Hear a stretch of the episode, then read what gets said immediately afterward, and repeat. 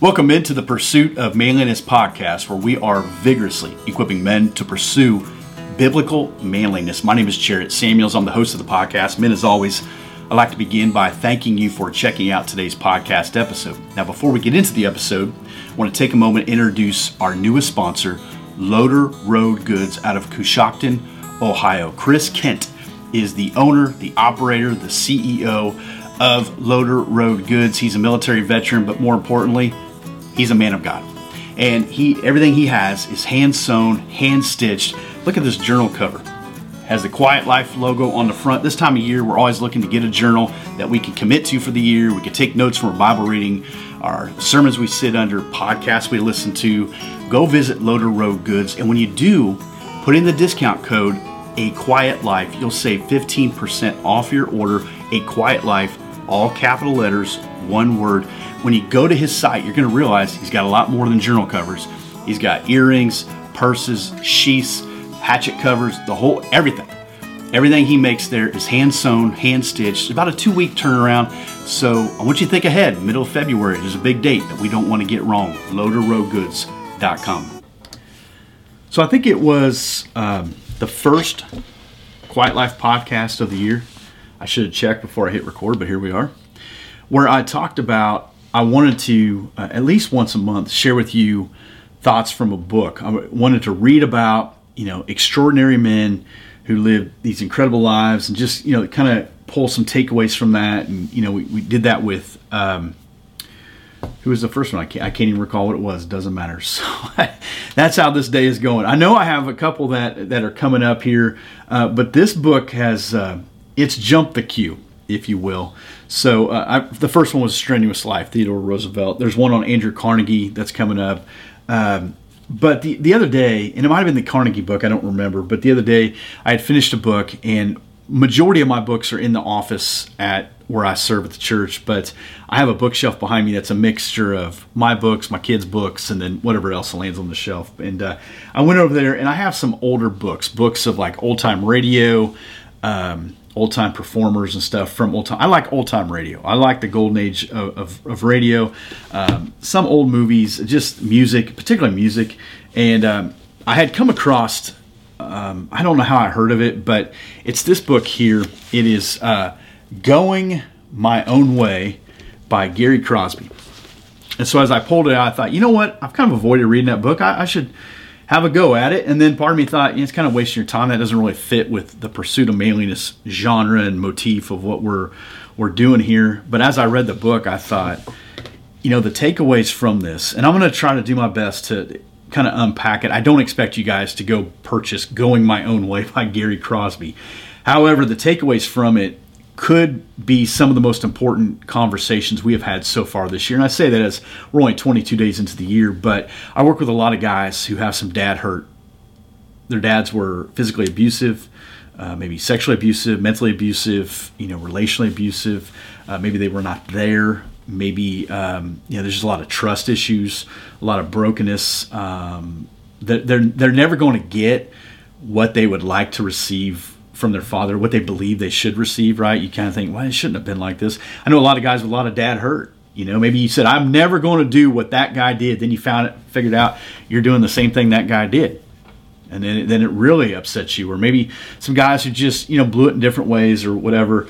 Um, it's very real and it's very raw.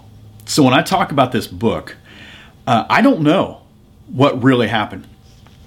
I will say the book was written six years after Gary's father, Bing, had, had passed away. Maybe you've heard of Bing Crosby. Uh, I'm a big fan of his music and stuff, but um, if you haven't, it's it's okay. It doesn't matter. Uh, but we, we'll just never really know what goes on behind someone's doors, do we? You can sit by the same people in church, be in your small group, whatever, and one day find out, like, perception was not reality. Some people are great at putting on an act. They can even convince their wife and kids, whatever, to put on an act in public, and it kind of gives this persona, this is who we are. And again, you find out it's not who they are. That's that's not at all who they are. Well, I don't know what it's like to be Gary Crosby and his brothers. He had three other brothers, so four total. I don't know what it's like to be them. I, I, I didn't have a famous father. I don't know if you did. I don't know what it's like to have, you know, bodyguards and chauffeurs and, you know, all these famous people coming to your house for dinners. And I, I don't know what that's like. Uh, he, the way he explains it, I would not want to know what it's like. um, nobody in this story, to my understanding, is still alive today. So there's no need for verification. Whether it's true or not, it doesn't matter. It was written. It was written. And so I, I want to start with this. Bing Crosby, m- massive performer back in the day. He had seventy-nine movies. fifty-five of them went to the top. The guy lived like seventy-some years. I don't know how many years it was, but I, that's that's a movie a year. Now, I know he didn't start until he's probably in his twenties or whatever, but... So let's say a couple movies a year this guy's making, and fifty-five of them go to the top. He had thirty-eight number one hit records. Not number one hit songs, number one hit records. Um, the Beatles had twenty-four, Elvis had eighteen. So he's got more than Beatles and Elvis. And I'd say Beatles and Elvis are probably more recognizable, their name anyhow, than Bing Crosby. Um, he had more studio recordings than any of the artists. I think it was four hundred more than Frank Sinatra. White Christmas, the song, just the song that you'll hear on the radio around Christmas time, was written in nineteen forty-two. Here we are in two thousand twenty-four. So in twenty-three, it made it to the top ten again. That's what, eighty-one years since it came out. Uh, his world when he, during World War Two, he had a radio program that uh, I think it reached like fifty-five million listeners, or fifty million listeners. fifty million listeners, like that's hard to even comprehend. Third most popular uh, male film actor behind Clark Gable and John Wayne. Some massive names on that list. So this kid grows up in their home, and uh, I think it was the Lindbergh baby back in, goodness, I don't even remember when. Uh, so there was a plot to kidnap that kid. So there was a rumor there was a plot to kidnap Gary Crosby, the firstborn son of Bing Crosby, the biggest celebrity at that time. So life is really different right away for these kids, and, and, and they're very, uh, it's very controlled. Unfortunately, his dad is gone all the time, and it sounds like public dad is not the same as private dad. And there's some guys who go, yep, I live that. And his mom, mom evidently is an alcoholic. There's a lot of moving pieces to that.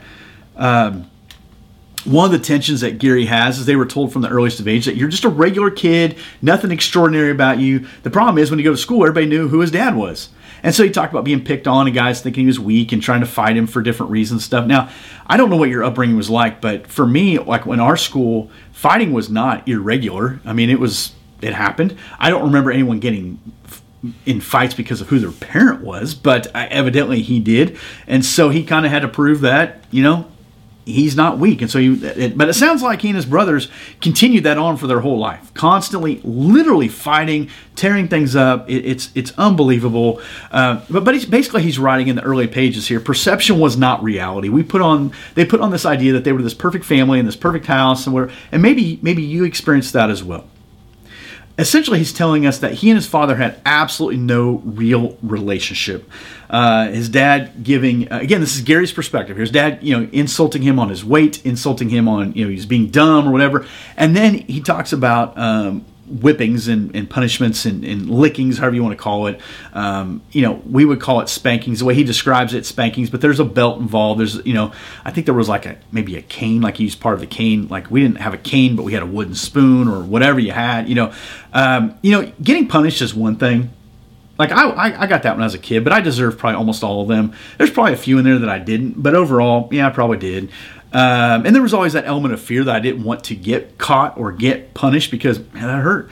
Um, it's one thing to get that yourself. It's another thing to read about someone else getting it, right? So that's uncomfortable. And when he describes certain things in detail, you're like, okay, that this is this is not a very enjoyable book to read. And um, again, he just keeps painting this picture that public father is not the same as private father. There was constantly T V people and newspaper people and, and reporters and whatever kind of concocting their own reality.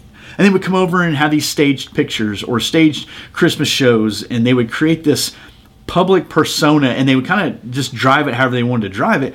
And I think that's important because I think, you know, as, as parents or as spouses or as fathers, you can feel this pressure that people have to get this idea of who you are, what you're doing, whatever. Maybe you feel that, maybe you don't. I don't know. Uh, but I felt that with, like with my kids being pastors' kids. I, I told someone just yesterday, I don't expect my kids to be perfect at all. I do expect them to just be aware. Be aware that you're at church. Be aware that we're at a funeral. Be aware that you're at a wedding. Be aware that other people are around. Be aware.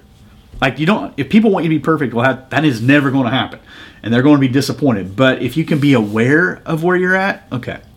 Well, it doesn't sound like that's going too well uh, in their family. And maybe Bing just felt ridiculous pressure of having to be something, but he talks about almost as if a switch was flipped from once he Bing, his father, came in contact with the people, all of a sudden he was this other person. But meanwhile, he and his dad in a car, there was no conversation, there was no relationship, there was no engagement. If there was, it was essentially his father warning him, like, just sit in a corner, do what you're told, don't don't make a ruckus, don't be seen, you know, the whole thing. And and, and this fear that I, I don't want to disappoint him, but also I don't want to get whooped, right? And he talks about that. He just said, I, I, I wasn't, I knew I could never win their approval right away, or ever, I should say. I knew I could never win their approval, but what I was trying to avoid was the consequences of of not getting their approval. Uh, there's a lot about his dad getting on him about his weight and the things that went into that, and, and you know Gary, you know, basically sneaking food and then trying to drink stuff that would cause him, you know, to have diarrhea, so he'd lose weight. And if he didn't have a certain weight at a certain age, then he would get whooped because of that and stuff. Like that's hard to read. That's hard to read. Again, I, it's not for me to determine whether that happened or not. He wrote it, and he again he wrote it after his father had passed away, but he wrote it. And again, these are scars that followed him for uh, seemingly for the rest of his life. His his mother passes away when she's forty-three years old uh, of cancer, ovarian cancer. And uh, I, it, it's it's a really unique thing here because there's four boys, but no real relationship with their father. Their father owns a uh, a ranch, and he has to go work there. So you say, well, the dad's trying to teach him work ethic and toughing him up and all this stuff. Bing, according to Gary, what Gary wrote, did not know how to be a father. The interesting thing is, for a lot of you guys, you felt the exact same way. I, I felt that way about being married. I really didn't know what you were supposed to do when you're married, except stay married. And the only way you stay married was continue to come back to the same place every day. But then you find out there's so much more to it than that. There's so many intricate details. And same way with the, with the parenting, and I don't want to mess my kids up, and I don't want to scar them, whatever. And here we are, we got this father and these kids, and he doesn't know how to be a dad. The problem is, I don't know if he's seeking any help on being a dad, because you have to give the perception everything is good, everything is fine. Meanwhile, in the course of all this, this is where it gets really convoluted. Gary essentially becomes an alcoholic.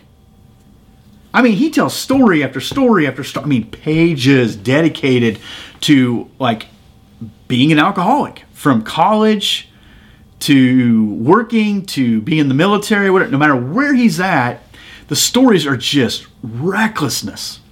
This is where it gets a little hazy because I don't know how well of a recollection most alcoholics have, because there are stories where he will say, I didn't know that until they told me that. And he does some incredibly terrible things when he is drinking. In- incredibly terrible things. I don't even want to get into what he did. At some point, he gets drafted into two years of military service, and he goes back to show business. Now, all the while, he hates the name Crosby, and he hates anything to do with his father. Yet if he's really honest, and at moments he gets a little honest, if it wasn't for his dad, he wouldn't have had the agent. He wouldn't have had the opportunities. He wouldn't have had the summer show. He wouldn't have had the things he had. But anytime the name is brought up, he has disdain for it. And so eventually this alcoholism creates problem after problem after problem that his last name can't cover for anymore. And so he hates this last name. He hates any association with it. He hates any time anyone asks him, hey, are you related to, or do you know, or how's your father? Everything about that. Sometimes it would even cause him to buck up, or he's going to fight somebody. Eventually, Bing is going to marry another woman named Catherine uh, a, a number of years later, five years later, and they end up having three children. And Gary will admit, I think my father was different with those three kids than he was with us. Maybe it's because he had a second chance. Maybe he had time to, you know, kind of reflect on whatever, you know, I, I, I don't know. But Bing, or forgive me, Gary is uh, not grace-filled at all. And, and whether he should be or not, I don't know. But again, he, he'll be honest. It seems that time and time again, uh, he has just made an utter mess of things. And one of the things, I, I want to read some here to you, but one of the things he talks about here is um, Bing finally admitting that maybe he didn't have it all together. I think this is important for dads. You hear me, Dad? You guys hear me? I think this is important for us to know. And I've shared a little bit that I've kind of had to do this with my own kids. Um, you guys, fathers, you listening? He says, I guess I do, didn't do very well uh, bringing up my boys. I think I failed them by giving them too much work and discipline, too much money, and too little time and attention. I did my best. So did their mother. I'm getting another chance with Tex. Uh, I guess that was his youngest son for the second wife. I think maybe I did too much talking while they did too little. It seems that maybe we got out of the habit of communicating. You got to get kids started talking and keep them at it. I never had much success talking with mine. Uh, you know, if you find out, like, Bing's upbringing, it's it's really different, too, with his father being more quiet and quirky and his mother, you know, kind of laying down the law or whatever. Um, as I said in the beginning, and this is why I want to have this conversation, you never truly know what goes on behind someone's doors. And you can fake it, and, and you can try to give off a persona, or you can pr- try to project something, but it is what it is, okay? And, and the law of cultivation is if you don't cultivate something, you'll have no harvest when you're ready to pull something from that. And so you do need to talk. My kids are not always wrong. I have three of them. They're not always wrong. Sometimes my perception is not reality. Sometimes my feelings, thoughts, or emotions got in the way, and it's not true. I've said before, you can walk around your house, dads, and say, this is my house, that's my chair, that's my refrigerator, that's my microwave, those are my doors, I'll take them off the hinges, those are my... What, you can do that. But at some point, they're going to move out of the house.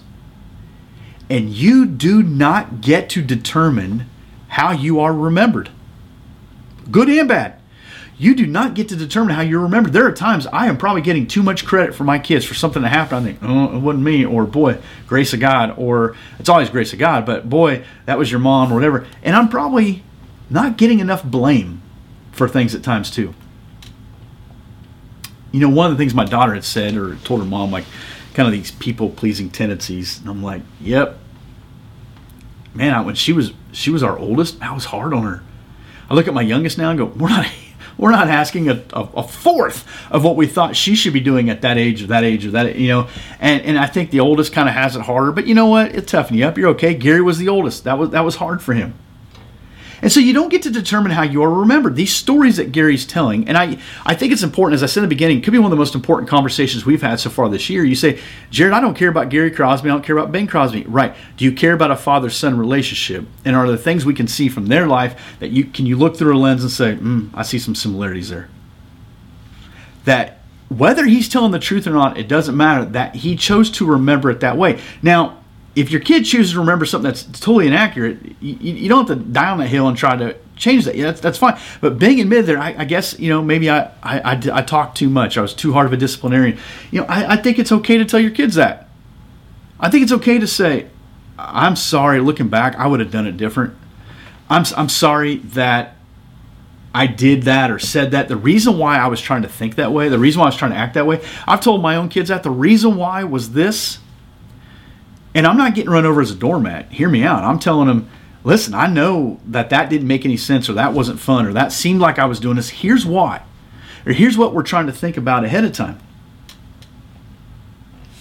So we'll never know what reality was, and you'll never know either. And reading this book, I, again, I don't expect many of you to do that, but reading the book, it just stirred up this really strong feeling of, of being uncomfortable.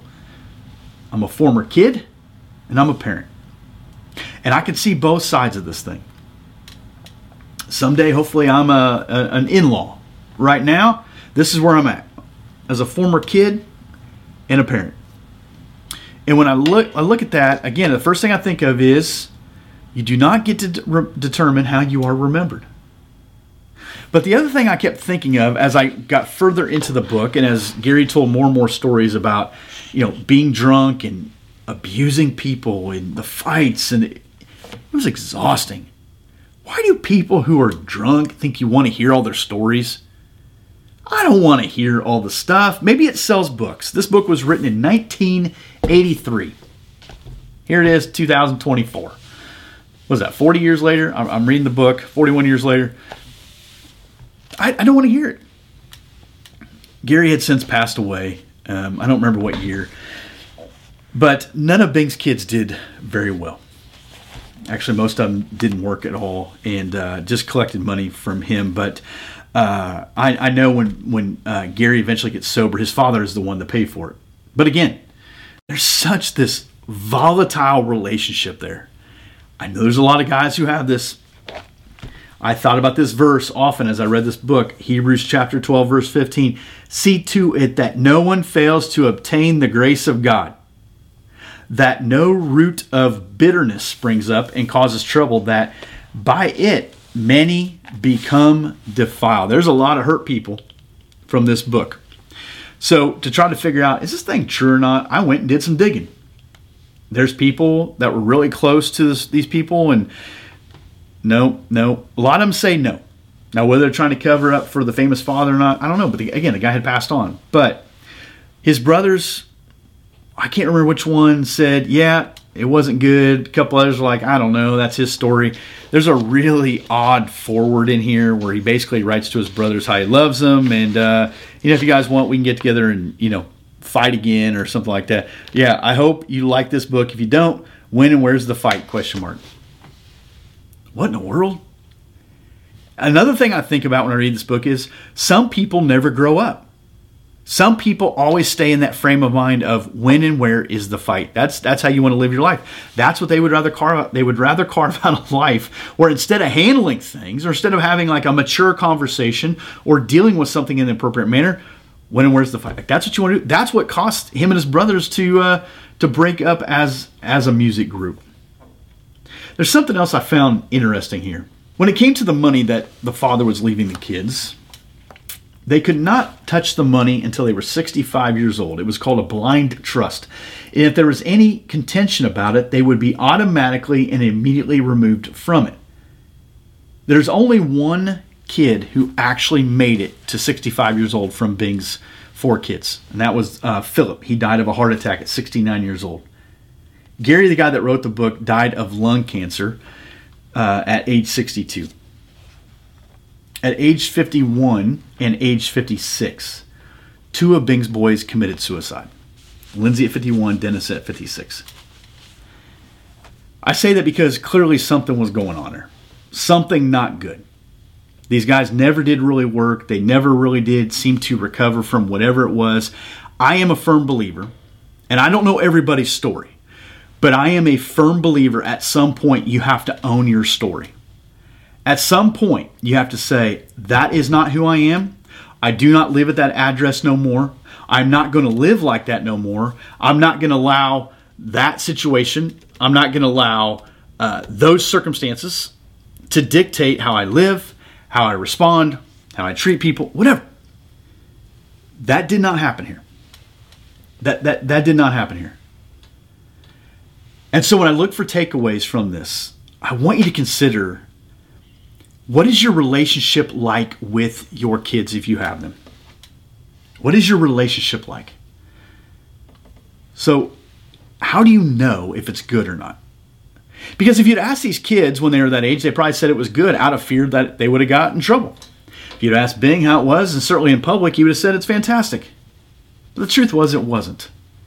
Can you create an environment or create an opportunity where your kids are able to tell you the truth, even if it's truth that you don't necessarily want to hear, but it's better that you hear it so that you don't get to this place years later to find out, man, they had no respect for me at all.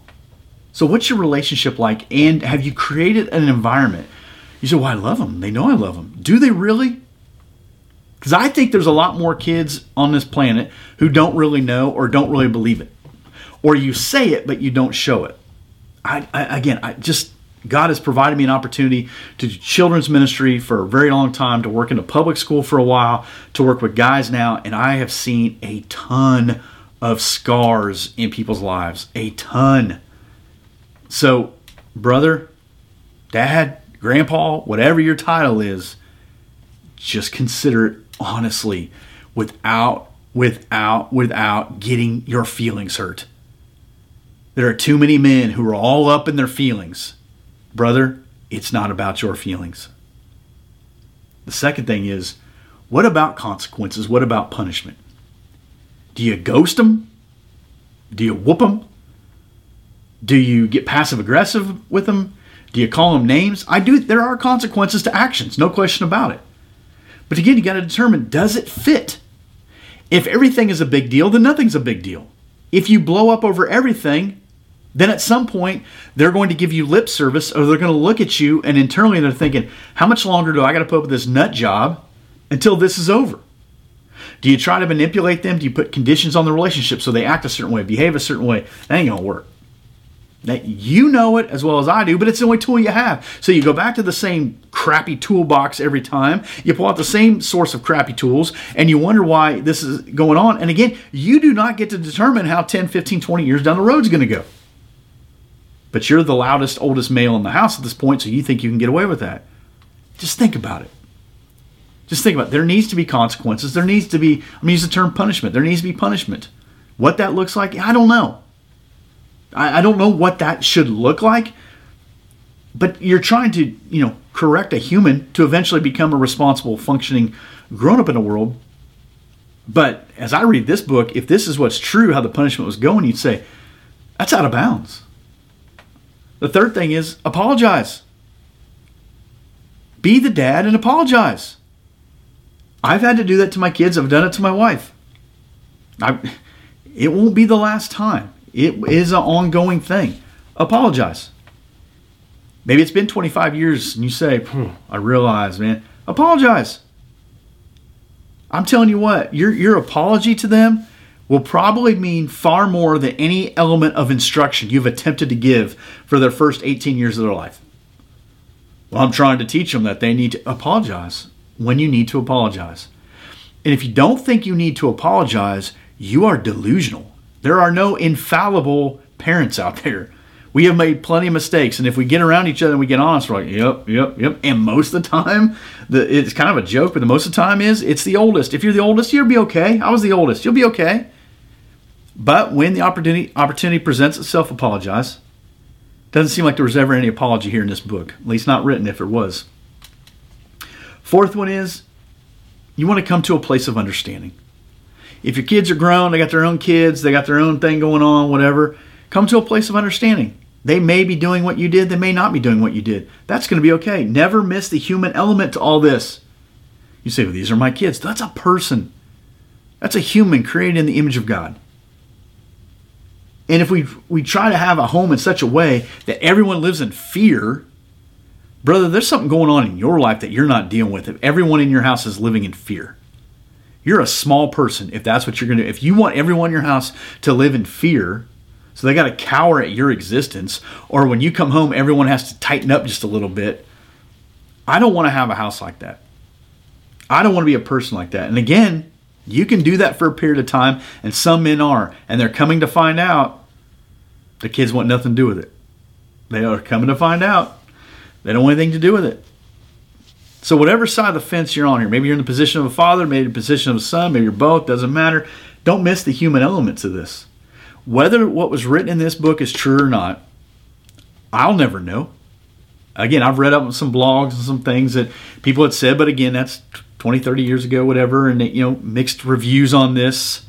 There was another book that was written about this time. I think it was called Mommy Dearest, a girl that was raised by Joan Crawford. I don't know if it was her daughter or not. I think it was her daughter or adoptive daughter. I guess it was a terrible, terrible book. So some people think this was written in, you know, comparison to something like that. At the same year, uh, Bing's second wife wrote a, a book called My Life with Bing. Going My Own Way is a play on words because Bing had a movie called Going My Way where he is Father O'Malley. He's a priest in this home, in this convent or whatever, working with these young troubled boys. And Gary says, why could my dad not be like that with us? So it's hard to know what reality is in the book. It's hard to know what reality is in your house. But there is a reality. And there is a truth. So ask yourself, how are the relationships in my house? How are the relationships with my kids, grandkids, I, whatever, whatever you got, I don't know. Neighbors, whatever, I don't know what you got. How are the consequences? Are they fair? Are they accurate? Is it just what I know? Am I reacting? Is there too much emotion in it? I don't know if there is, and you need to temper that. You need to figure out what to do. And then it moves me to, you need to apologize. We all need to do it. And then pray that the Lord helps you come to a place of understanding.